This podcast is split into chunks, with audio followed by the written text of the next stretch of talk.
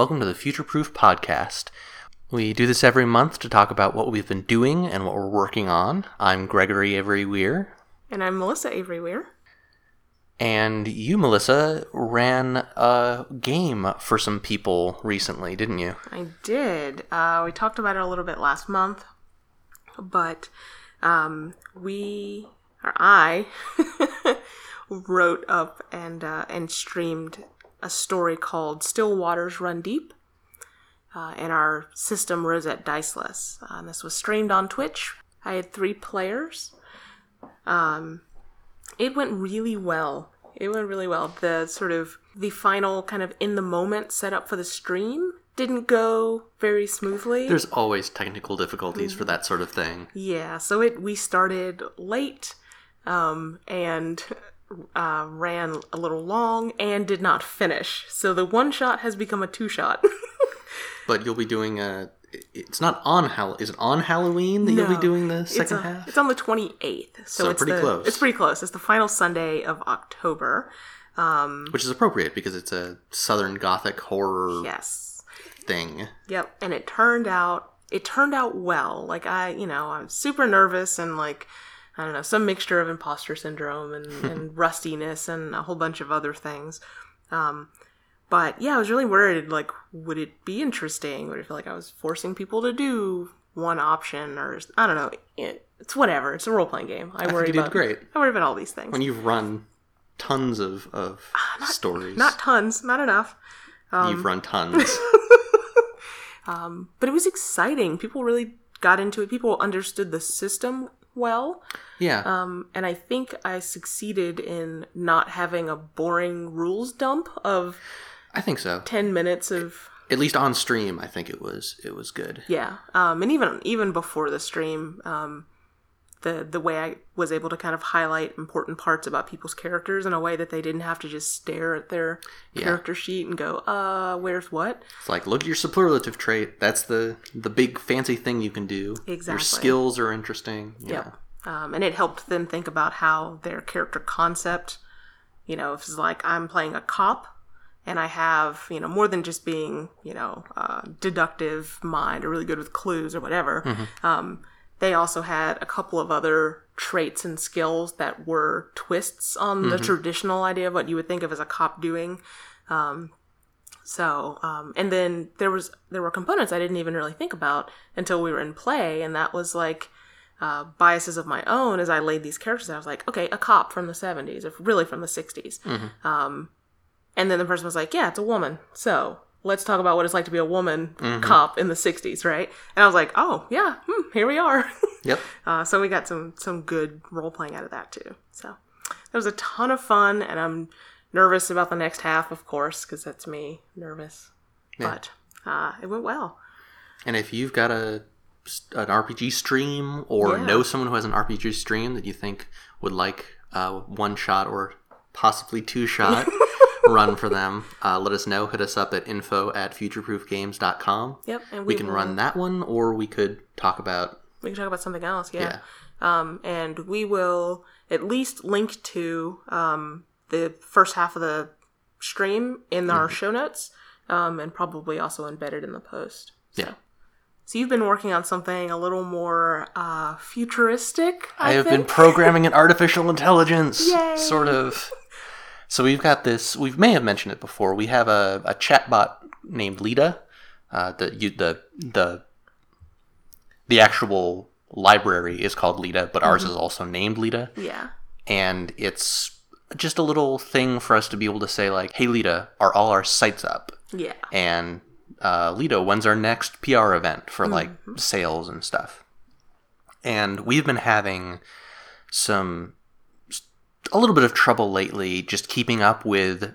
We switch off every other day. Who's in charge of like responding if sites go down and mm-hmm. reblogging stuff on Twitter and stuff like that. So to help with that, we thought that we'd get Lita to give us a little good morning post and Yeah. say, you know, good morning, hey, so and so is on call. Yep. That's it's weird. It's a it's Lita's written in Ruby, which is something that I'm not particularly familiar with at all. Me neither. I it was uh, it was a tough conversation when we picked Lita because I was like, we don't know Ruby. Like, we're committing ourselves if we want to add plugins to learning enough to script up something. Which, But we were also kind of like, yay, learning Ruby sure, to a certain yeah, extent. yeah, Um, but it's it's an interesting tech because it presents itself as an AI. Like when you're actually interacting with it, it feels like you're chatting with a computer. But what I'm writing is actually just every morning at 8 a.m. go talk to Google Calendar and find out some information and then post it in Slack. Like it's not. right. The hardest part is going to be interacting with Google Calendar, not. Yeah.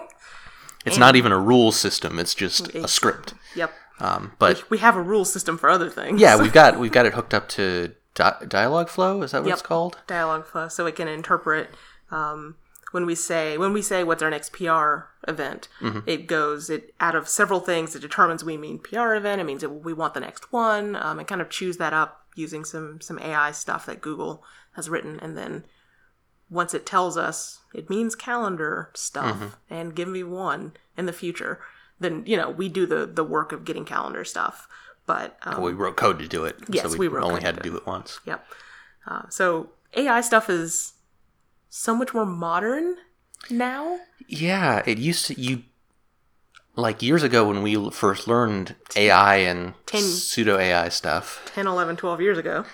You didn't have this sort of like library and plugin stuff you could connect to. You had some very basic Mm-hmm. libraries that were actual like library as libraries. We had to compile them into Right. some app. And a lot of it was for image recognition Yeah. stuff because that was really popular research at the time. a certain amount of natural language processing, but that mm-hmm. was decently primitive compared to some of the fuzzy logic stuff that is going on now. Yeah, Microsoft and Google have really commodified that stuff. Like, Yeah. there's just two competing immense libraries where speech, natural language processing is no longer a thing. Like, Yeah. you just, if, if you have fewer than a few million requests a day, just do it for free through them. Yeah.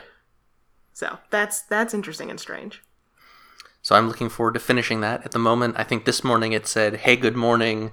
I don't know how to tell Yeah, who's on call today yet. maybe you should check. Yeah.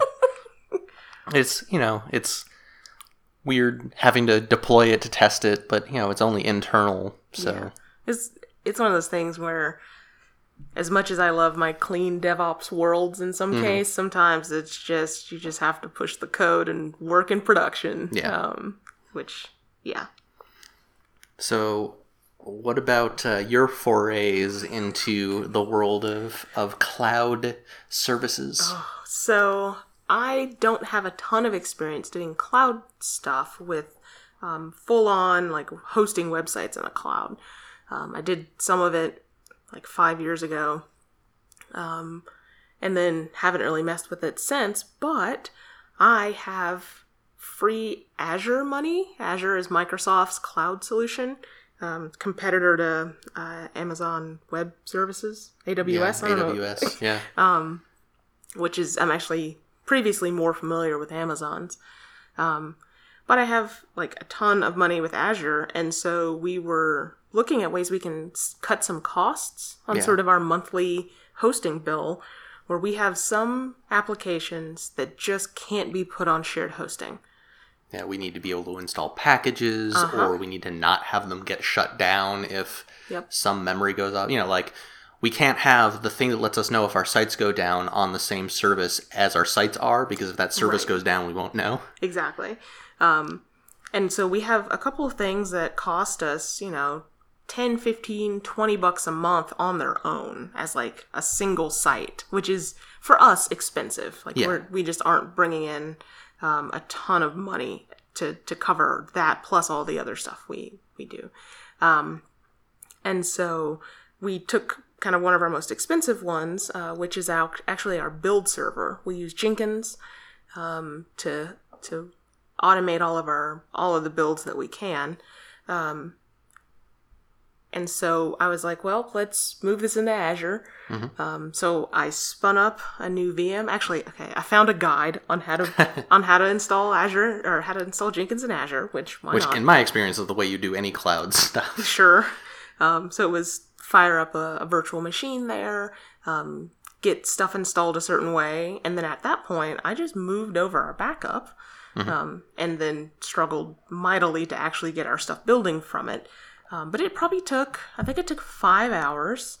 Um, probably an hour and a half or two hours of that was fixing one problem. Um, so the bulk of it in less than four hours. So it was not bad at all. I Yeah, was- in terms of like migrating something to a new technology, Right. that is so quick and Yep. easy. And so that's saving us money. It's running really smoothly. We now actually have the ability to scale that. Um, Jenkins, it turns out, kind of just has a plugin that's like, hey, you're on Azure? Okay, I'll make a new little server for you when you run a build.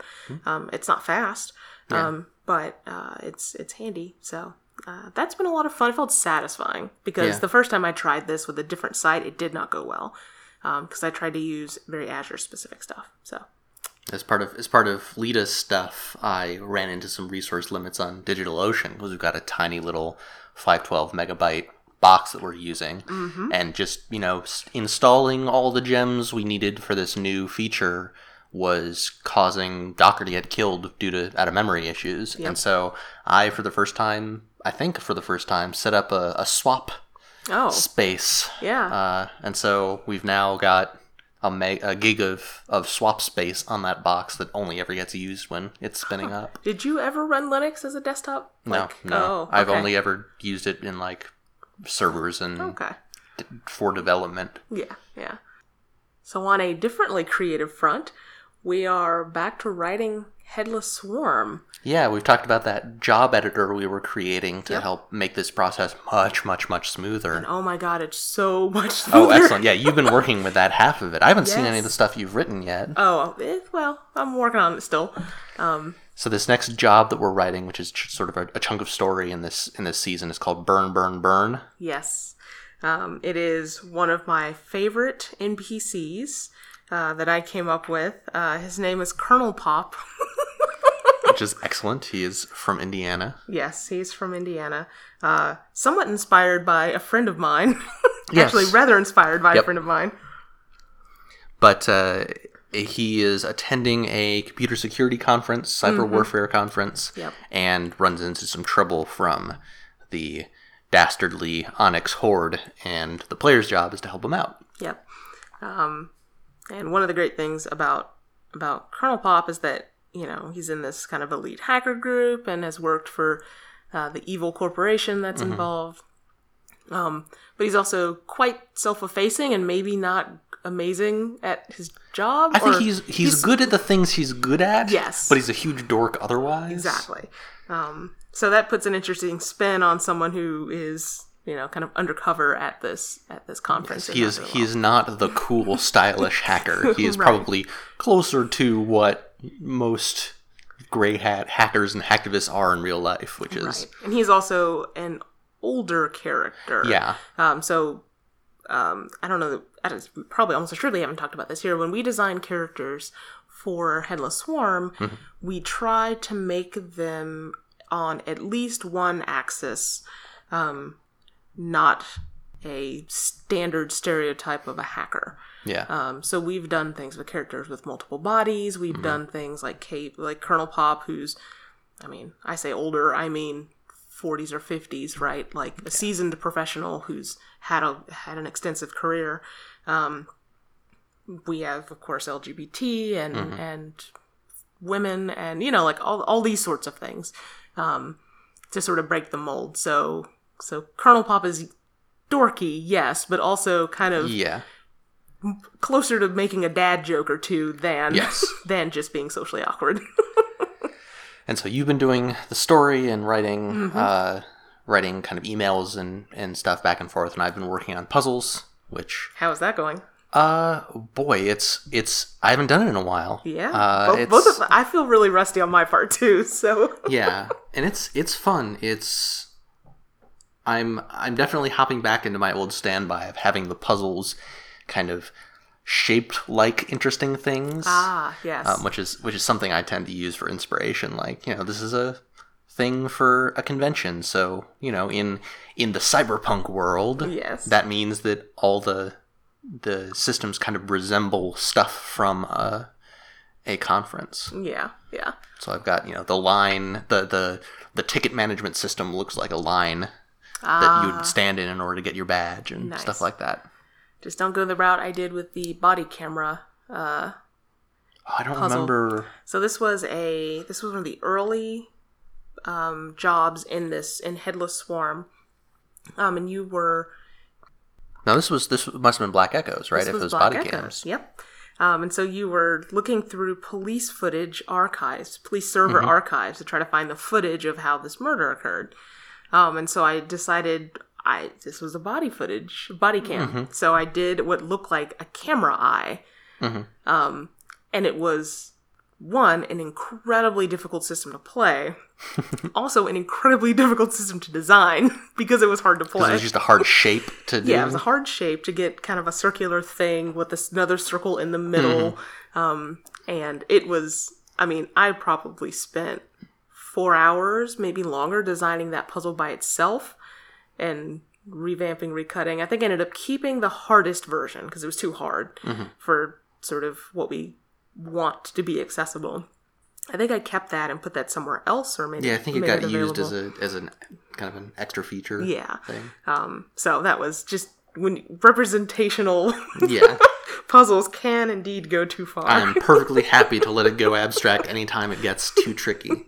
So yeah, but that that won't be coming out as soon as we finish it. Mm-hmm. We're gonna try and build up a, a little queue so that when we start actually releasing stuff, we won't have long gaps if something goes on or if, if we have unexpected work we need to do. Yep. So I think that means um, we're probably looking at something like December. Possibly, yeah. Depends on how how quick this ends up going. It hasn't gone quickly yet, Not yet. um, but hopefully it'll pick up. Yeah, we'll get our, our legs under us. Yeah. So that's about it for this past month. Uh, you can, if you want to check out our stuff, you can go to futureproofgames.com. If you want to check out Exploit Zero Day, which is the hacktivist game we've been talking about, you can go to exploitzeroday.com. You can follow us on Twitter at PlayFutureProof, on Facebook as Futureproof Games. And that's And- where you'll you'll find our schedule there of um, when the game is going on. Yeah. We've also been doing a little bit of Twitch streaming, which you'll find Oh, you'll get information there. Um, we've been busy bees. Yep. So social media is a good way to keep up with us. Definitely. And if you've got any questions or comments or suggestions for us, uh, hit us up on our blog or in social media or just email info at futureproofgames.com. Our theme music is Juparo by Broke for Free, which is available under Creative Commons Attribution 3.0 license. Thanks for hanging out with us.